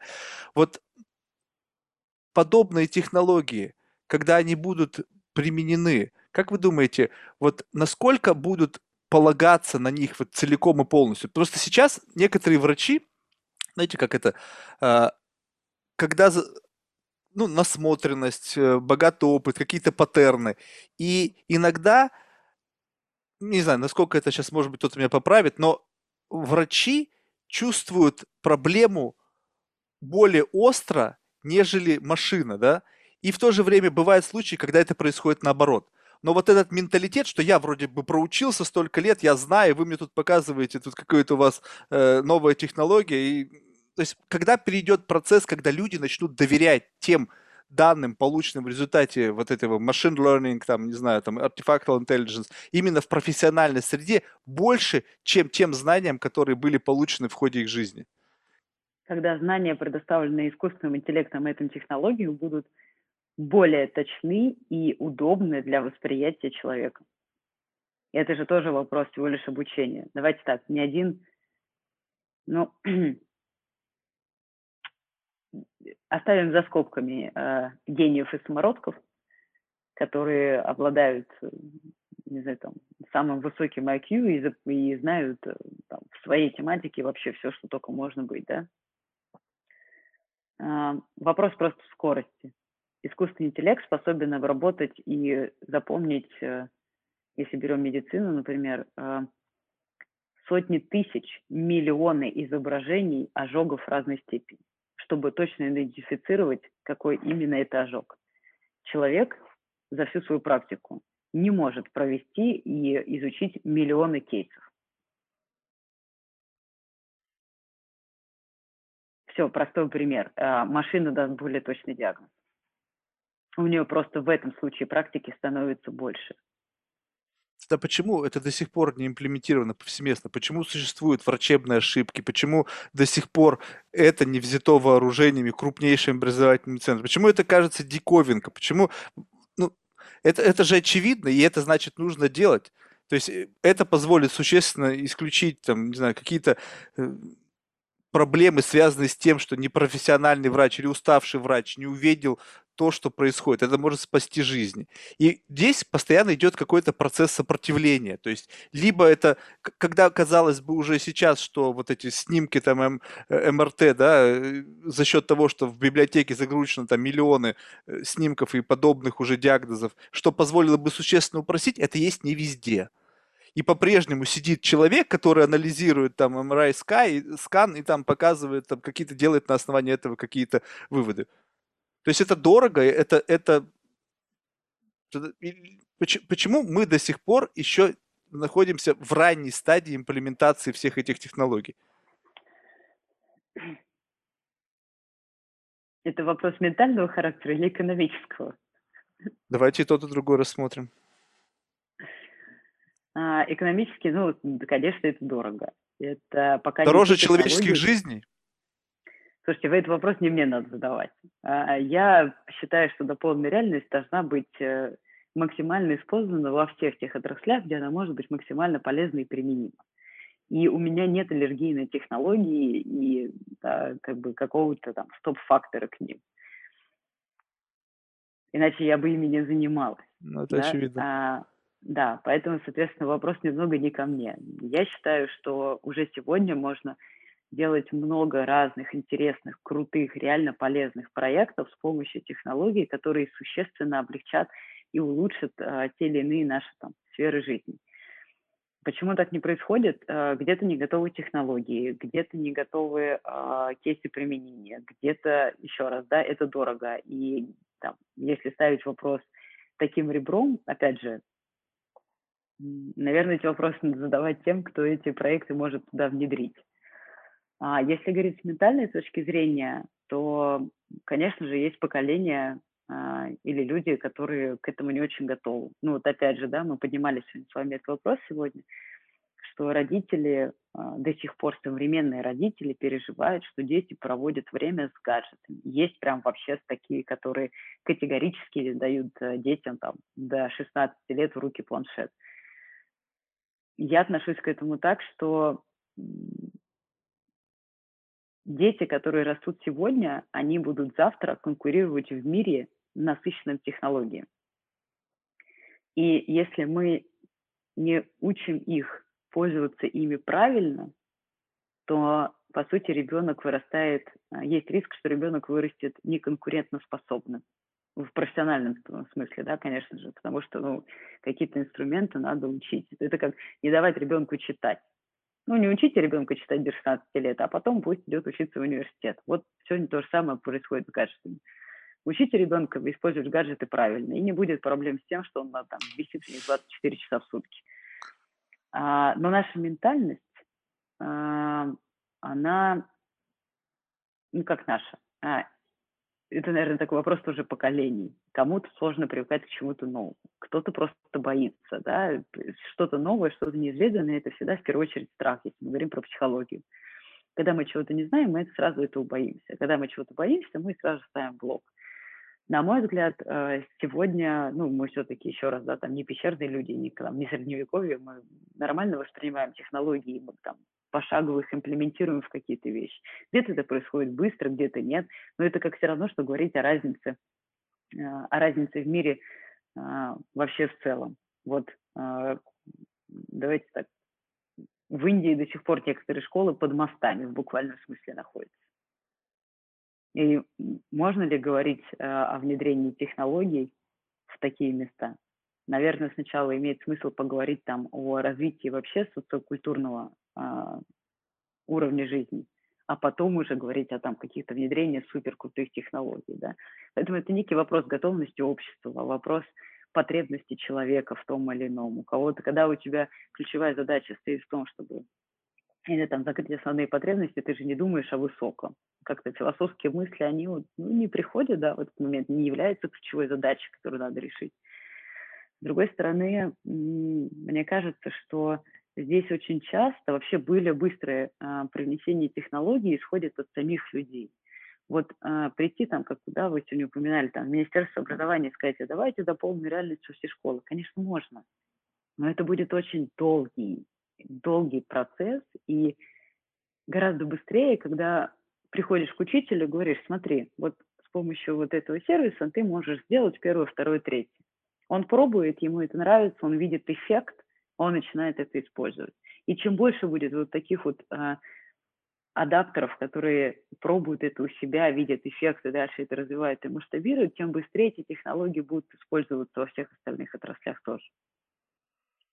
Интересно. Кстати, вот к комментарию по поводу того, что детям там можно это. У меня по этому поводу, ну, как бы я не могу не судить, потому что ну, у меня не, не, не, нету опыта отцовства, да, и так далее. Но, тем не менее, недавно смотрел фильм вот это «Социальная дилемма», когда сами создатели всех этих технологий, там, там люди из Фейсбука, там, из Инстаграма, ну и так далее, mm-hmm.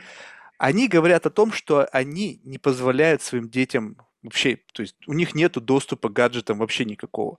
Хотя, в принципе, люди, они нашего поколения, да, ну, кто-то может mm-hmm. быть даже младше, кто-то может быть чуть старше, но тем не менее.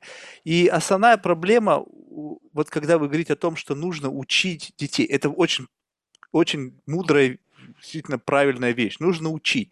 Но научить обращаться с чем-то без развитого с точки зрения просто эволюционного процесса, вот роста – критического мышления, то есть ты можешь приучить ребенку какой-то хронометраж, то есть не больше там двух часов в день, либо, но как можно ограничить потребление вот этого огромного количества контента, то есть есть там родительский контроль и все остальное.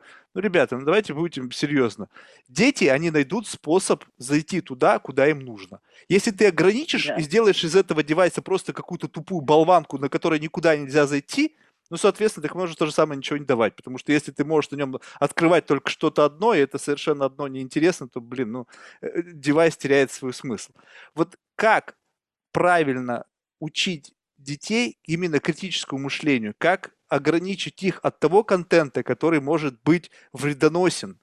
Потому что ну окей, у вас замечательные проекты, все здорово, весело, динозаврики, ну и так далее. Но тут же рядом э, поиграл и зашел на YouTube, а тут показывают, как там чувак там, застрелил двух человек, там, когда они разгребали снег. Вот это все там, это все вот в этой маленькой коробочке. И говорить о том, что нельзя давать, наверное, неправильно, совершенно справедливо подметили, что просто ребенок как бы, ну, будет не подготовлен к этой жизни, но в то же время давать и быть уверены в том, что ребенок будет смотреть и делать то, что вы ему говорите, тоже нельзя, потому что дети, в общем-то, это не роботы, и если ты им сказал, не значит, что они сделают то же самое. Вот как да, вот поэтому... эти технологии могут позволить огр... научить ребенка э, критическому мышлению с точки зрения того, что дать ему представление о том, какой контент стоит обращать внимание, какой нет. Потому что любопытство, ну, ну никуда не деться от этого философский немного вопрос. Во-первых, э, по одной из этих причин мы и даем детям в руки книгу. Да, не надо забывать, что как бы там основой, например, нашего детского продукта является сама физическая книга, которую ребенок точно так же читает, рассматривает, взаимодействует с книгой, потом уже с дополненной реальностью. Угу. Во-вторых, э, повторюсь, мы конкурируем за время ребенка, которое он проводит в мобильном устройстве. И наша задача вызвать его интерес и отвлечь, ну и направить его внимание на что-то полезное и интересное. О том, может ли технология воспитать ребенка, а, наверное, нет, ребенка вообще могут воспитать только родители и социальное окружение. Скорее, она может э, заинтересовать его тем, что ему действительно может быть полезно и нужно там, в развитии его как личности, как человека, для получения каких-то знаний и так далее критическое мышление развивается, мне кажется, вообще достаточно э, другими способами. И просто сказать, что такое хорошо, что такое плохо, уже давно не работает.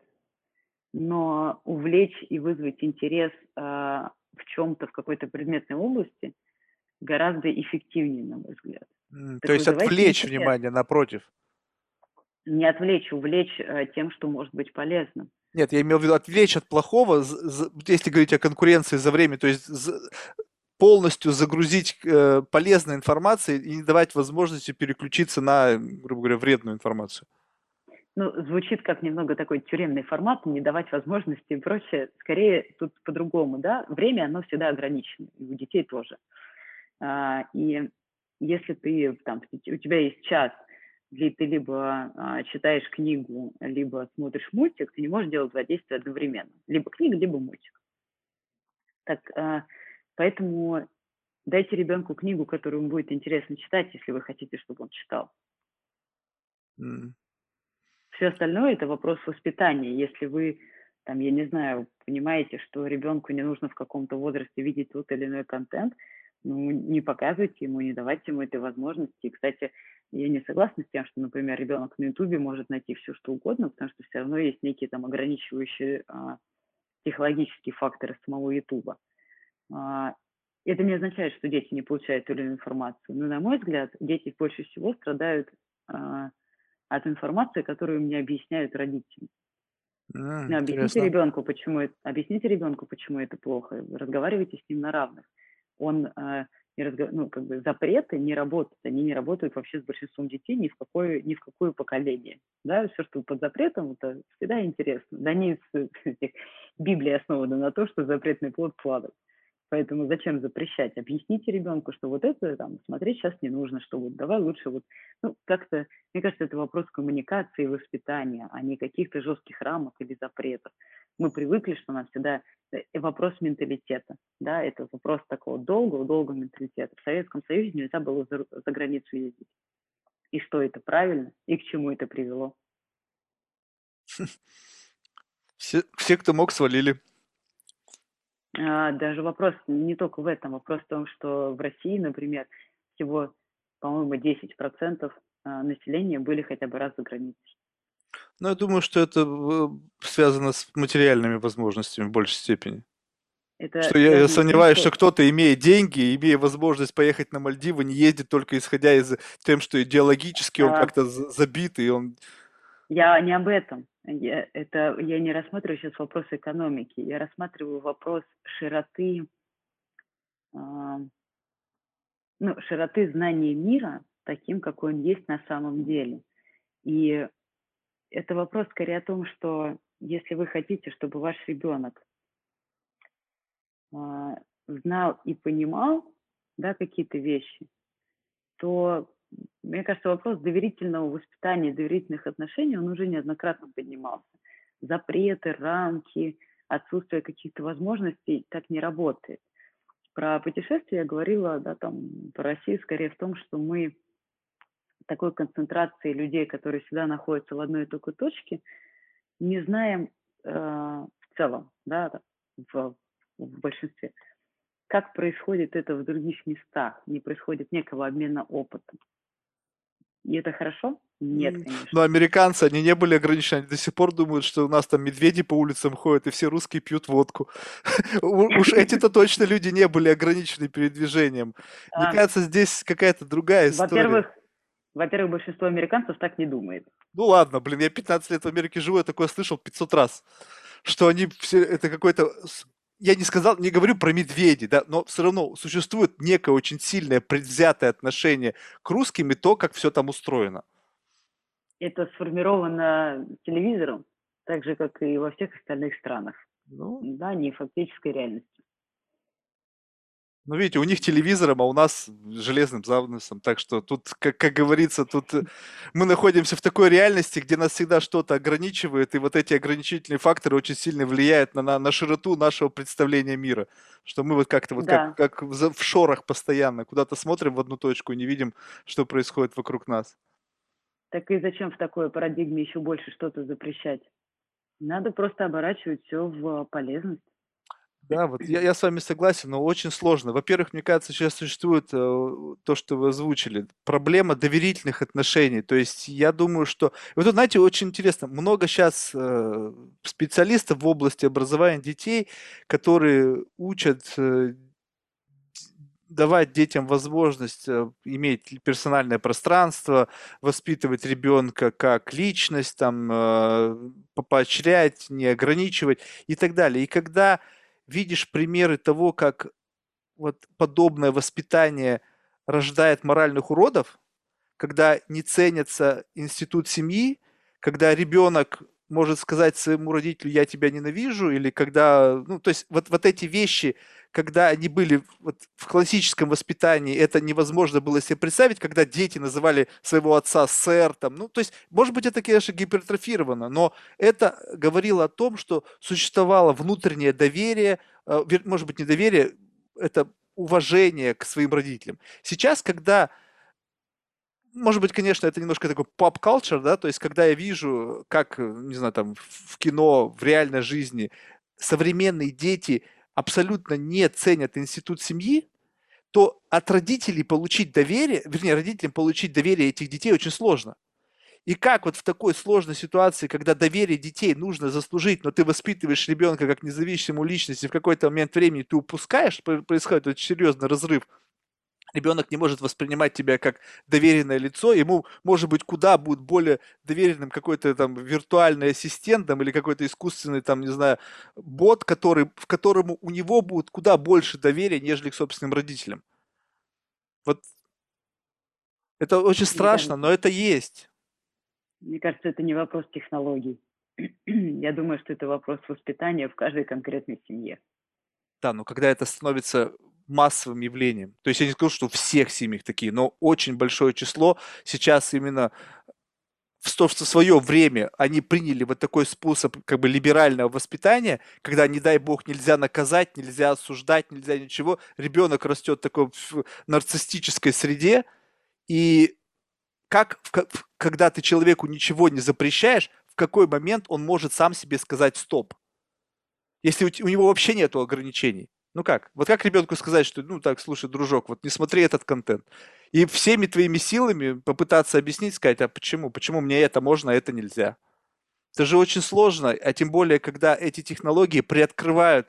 То есть, если для раз раньше, да, там какой-то запретный контент, он был там, ну, не знаю, там, он был практически недостижим, да, то есть мы не, если у нас не было доступа, то сейчас возможность доступа к информации, она настолько открыта, и давая ребенку возможность доступа и как бы, не знаю, всего лишь объясняя ему, что хорошо, что плохо, да, как-то вот так вот на пальцах, быть уверенным в том, что он впитает в себя только самое лучшее из того, что есть, как-то очень сложно себе представляется. Я все равно считаю, что это вопрос воспитания. Во-первых, родителям было бы неплохо изучать психологию. Вообще в целом. Да и вообще людям всем надо изучать психологию, чтобы понимать, как на самом деле устроен наши сценарии взаимодействия, наши способы взаимодействия с друг с другом, познание мира. И, исходя из этого, обладая такими знаниями, уже делать какие-то выводы. А выбирать категорично а, либеральное воспитание или запретительное воспитание, на мой взгляд, вообще какая-то утопичная история. А, задача, не знаю, там, желание родителя воспитать э, ребенка полноценной личностью. Воспитывать ребенка полноценной личностью в современном мире, игнорируя его требования и паттерны поведения, вообще нелогично. Ну, то есть это даже звучит с точки зрения там, э, рационализма нелогично. Способен ли родитель сделать это а, так, чтобы это не вызывало каких-то там сложностей в будущем, все зависит от родителя, конце концов. Воспитание детей – это а, не самая простая задача. И если мы учимся, чтобы стать профессором математики, что мы делали для того, чтобы... Где мы учимся, чтобы стать родителями?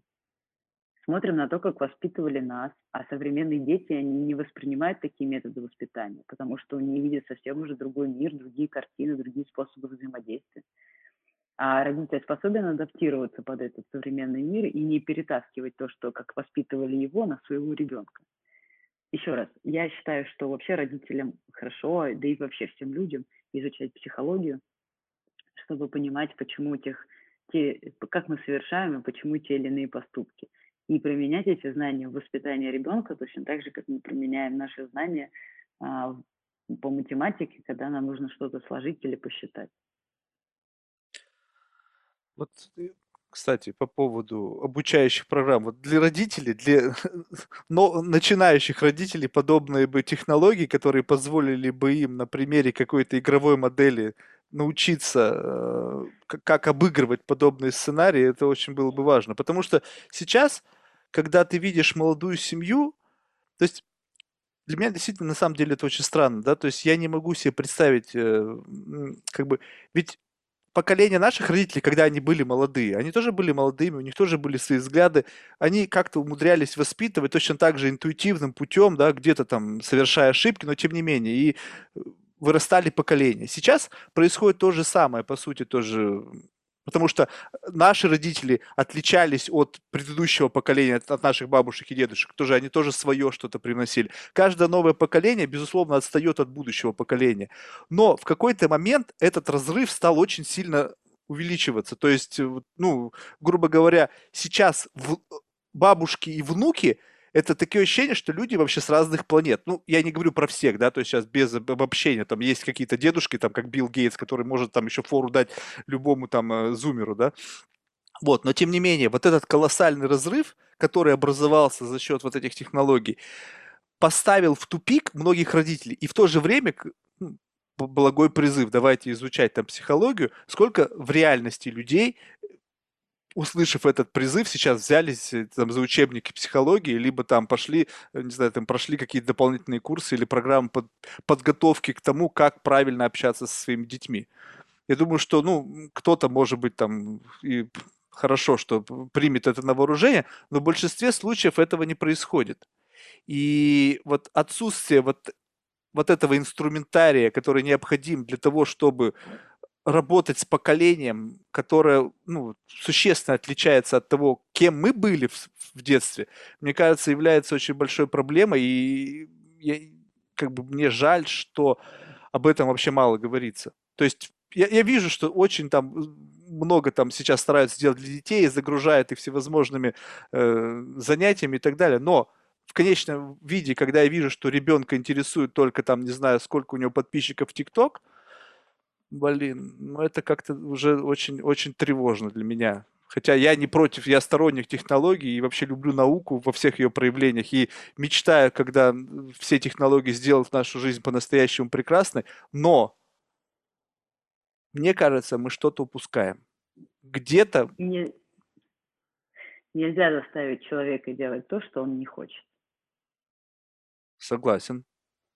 Но если мы не будем вот это ограничивать, то просто вот это вот вектор на то, куда это движется, ну, ну приведет нас куда-то, мне кажется, в совершенно не, не, не, непонятное будущее. Ну, это вопрос дискуссионный. Что значит ограничить? А, а что значит люди, вот, э, кто услышит, не пойдет э, изучать психологию? Но если у вас есть цель, я не знаю, там, заняться и улучшить воспитание себя, да, там, как родителя, вдруг по какой-то причине, то вы пойдете делать то, что для этого необходимо. Если у вас такой цели нет, не идите. Это же вопрос там, каждого индивидуального выбора. Нельзя кого-то заставить, нельзя кого-то в чем-то ограничить. В сегодняшнем мире есть огромное количество возможностей доступа к информации, а, да и инструментов, который позволяет кому угодно в любой точке мира стать кем угодно. Согласен, но вот вас вот за руль не пускает, прежде чем вы не получите драйвер лайсенс. А почему Конечно. без определенной аккредитации дают людям рожать детей? Ведь это еще страшнее. Если человек не участвует в процессе воспитания, у него недостаточно объема знаний, он может расти, вырастить монстра не знаю, там еще одного там Муссолини, не знаю, там Гитлера, еще кого-нибудь. А дальше это, это будет еще хуже. Но вот. это слишком жесткая, э, как сказать, это слишком жесткая категоризация, наверное ну, я, я сейчас пытаюсь как бы доводить ситуацию до абсурда, да, но сейчас, да, может понимаю. быть, это еще не совсем остро, да, то есть пока, пока это еще как бы мы как-то как движемся куда, хотя, в принципе, мы не можем сейчас говорить о том, на каком векторе мы находимся, потому что мы не можем заглянуть в будущее. То есть все пока выглядит в розовых тонах, все классно, мы детям даем очень много, больше, чем давали нам, то есть у меня там была одна машинка, там на день рождения у ребенка теперь каждый раз в неделю машинка, да, то есть вроде бы мы сделали ребенка больше, да, он более счастлив, он каждую неделю получает подарки. Расширили возможность образования. То есть сейчас все, ты можешь не знаю, использовать все блага технологические для того, чтобы обогатить себя. Ты можешь в общем, стать очень успешным, умным и не знаю, как бы лучшим членом общества. Но, несмотря на это, существует вектор на то, что дети не хотят этого. Им не нужно. Зачем? Зачем мне нужно достигать чего-то, когда вот, пожалуйста, ТикТок, все классно, я ничего не делаю, с утра до вечера фоткаюсь, и у меня вот те Ламборгини, у меня вот там дом, у меня, в общем, все классно. А какие дети будут у этих детей, когда а не заложено в систему ценностей и традиций не, вообще не существует, их, их нет. Я не согласна с тем, что их нет. Общечеловеческие принципы морали никто не отменял, и они существуют и есть до сих пор. А то, что у нас разные потребности, это нормально. Вот, например, там, я не знаю, наши родители считали, что или бабушки с дедушками очень важно иметь квартиру или машину, а у современное поколение, да и я, например, вообще не считаю это какой-то целью в своей жизни. И что? Это как-то делает меня худшим членом общества. А если дети современные... Ну, то есть это вопрос, еще раз, есть общечеловеческие нормы и ценности, да, которые говорят нам о том, что нельзя убивать, нельзя, э, там, я не знаю, в общем, что-то такое плохое делать, да. Это одна история, они не меняются. Способы саморазвития, способы получения э, того или иного уровня, даже достатка и всего остального – то, что они меняются, и то, что открывается больше возможностей, да, так будет происходить. То, что способы, которыми человек может сегодня это сделать, отличаются от тех, которые были 30-40 лет назад, они всегда будут отличаться, и это тоже нормальное развитие. Ну, давайте в XVIII веке вообще не было у людей э, сословия ниже дворянского получить даже образование. И что? А сегодня образование могут получить все. Мы что, стали обществом хуже из-за этого? Нет. Я здесь с вами совершенно не спорю. Просто когда раньше э, люди хотели чего-то в жизни достичь, это всегда было сопряж... сопряжено с созданием чего-то нового. Новых знаний, новых вещей, новых технологий, mm-hmm. нового чего-то.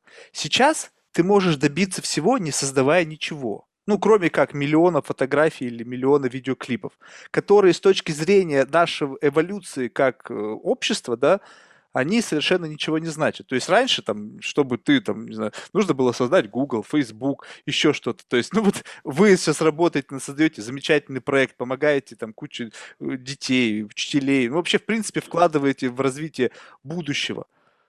Но в какое-то время люди перестанут создавать что-то, потому что мне зачем это нужно что-то создавать, когда я могу вот создавать вот это, но с точки зрения меня или общества в целом это никак ничего не меняет? Но мотивация-то у всех не только финансовая. А какая еще? Ну, сейчас, да, другая валюта появилась, известность, слава. То есть, и в какой-то момент мы даже сейчас спорили, что деньги уже не столько важны, сколько узнаваемость и слава. Но слава не да может нет. являться да, прогрессом. Да, во-первых, слава может являться прогрессом, если служит созданию чего-то нового. И создание контента, давайте не будем отменять, контент тоже может быть индустрией, в которой можно создавать что-то новое. И те же самые блогеры становятся популярными не потому, что они создали, не сделали ничего. Во-первых, вы еще попробуйте сделать миллион фото, которым интересно, миллион, которые интересны миллионам людей. Это вообще-то еще не так просто. Э, во-вторых, а, они же тоже таким образом решают чью-то социальную проблему. Они завлекают внимание, они позволяют проводить время как-то интересно тем людям, которые этот контент поглощают. Если вы против этого, не поглощайте контент. Если вам не нравятся социальные сети, не сидите в социальных сетях. Если вы не хотите, чтобы вашим времени занимали, я не знаю, там какой-то контент, не смотрите кино. Это вопрос личного выбора. Но тяга к исследованиям, к открытиям чего-то новому, к не знаю, там, использованию технологий на совершенствование каких-то вещей, она всегда была, есть и будет. Мы не останемся очень утопично, вот прям совсем. Я даже не знаю, по какой, какая доля вероятности сценария того, что вдруг вся планета в какой-то момент просто сядет слушать телефон и, не заход... и перестанет летать в космос. Да нет, ну так, так не может быть. Ну что, здорово. Я попытался сейчас немножко доводить до абсурда. Я в многое сам не верю в то, что говорю, но мне было интересно услышать мнение человека, который сейчас занимается тем, что, грубо говоря, вкладывает э, вот, за счет своего труда, усилий, э, денег, э, умственных способностей в будущее поколение, поскольку то, что вы делаете, в любом случае влияет на то, как, как наши дети будут развиваться, насколько эффективны будут инструменты образования, насколько будет э, ну, качественное это образование, насколько оно будет вообще востребовано с точки зрения запроса времени, восприятия и так далее. Это чуть, очень почетная работа, и я благодарен вам за то, что вы ее делаете. Спасибо. Анна, большое спасибо вам за ваше время, было реально интересно. Где-то, если я там перегибал палку, приношу извинения, но мне, мне хотелось немножко довести ситуацию до абсурда, поскольку всегда, когда рассмотришь на технологии, действительно, вы совершенно правы, их всегда можно рассматривать с двух сторон, то есть это благо или это зло, да. В какой-то мере вот эта игра в адвоката дьявола, когда ты пытаешься как бы взглянуть на ситуацию как бы вот с той стороны, с какой скептически настроенных людей, хотя их очень действительно много, и я, я не являюсь сторонником этого, да, но тем не менее иногда хочется побыть на этой стороне, чтобы понять вообще, какая идеология стоит в основе всего, потому что когда люди что-то создают, то, безусловно, они вкладывают сюда что-то. И вот в вашем случае я, не знаю, прочувствовал это, что здесь какие-то такие реальные благие намерения, которые направлены на создание чего-то хорошего и светлого будущего для наших будущих поколений. Да, спасибо. Спасибо. В завершение мы спрашиваем один и всех один и тот же вопрос. Это кого вы могли рекомендовать нам в качестве потенциального гостя? Это какой-то человек или несколько людей, какие-то конкретные имена, и пока мы говорим только о русскоязычной аудитории. Это люди, которых прежде всего было бы интересно послушать вам. Хороший вопрос. А, из предпринимателей? Это вообще откуда угодно, не принципиально. Просто человек, который по тем или иным соображениям кажется вам интересным, и вы бы хотели послушать, что он скажет учитывая то, что я иногда вот такие вот устраиваю допросы с пристрастием. Ну, на самом деле, всех, кого мне интересно слушать, я обычно слушаю. Да, но вот видите, тут ситуация такая, что иногда да, бывает удается что-то выдавить от человека, даже mm-hmm. если... Ну, у меня просто много имен сейчас на ум. Хотя бы одно. Вот, да. Ну, давайте, наверное, тоже из молодых а, предпринимателей. Это, наверное, Даша Абрамова. У нее тоже есть проект, связанный с детьми, но в немного другой отрасли. Если интересно, давайте я, в принципе, могу подумать, накидать угу. каких-то там количество имен, которые могут быть интересны. Да, если не сложно, потом можете отправить, было бы интересно просто посмотреть, потому что это действительно невозможно всех людей держать в поле зрения. И как раз вот подобный инсайт, как раз от людей, которые как-то могут выделить какого-то человека, грубо говоря, зажечь да. над ним лампочку, это очень ценно. Да, конечно. Супер. Спасибо, Анна, большое. Всего вам хорошего. Успехов в бизнесе. Да. Всего доброго. Спасибо. До свидания. До свидания.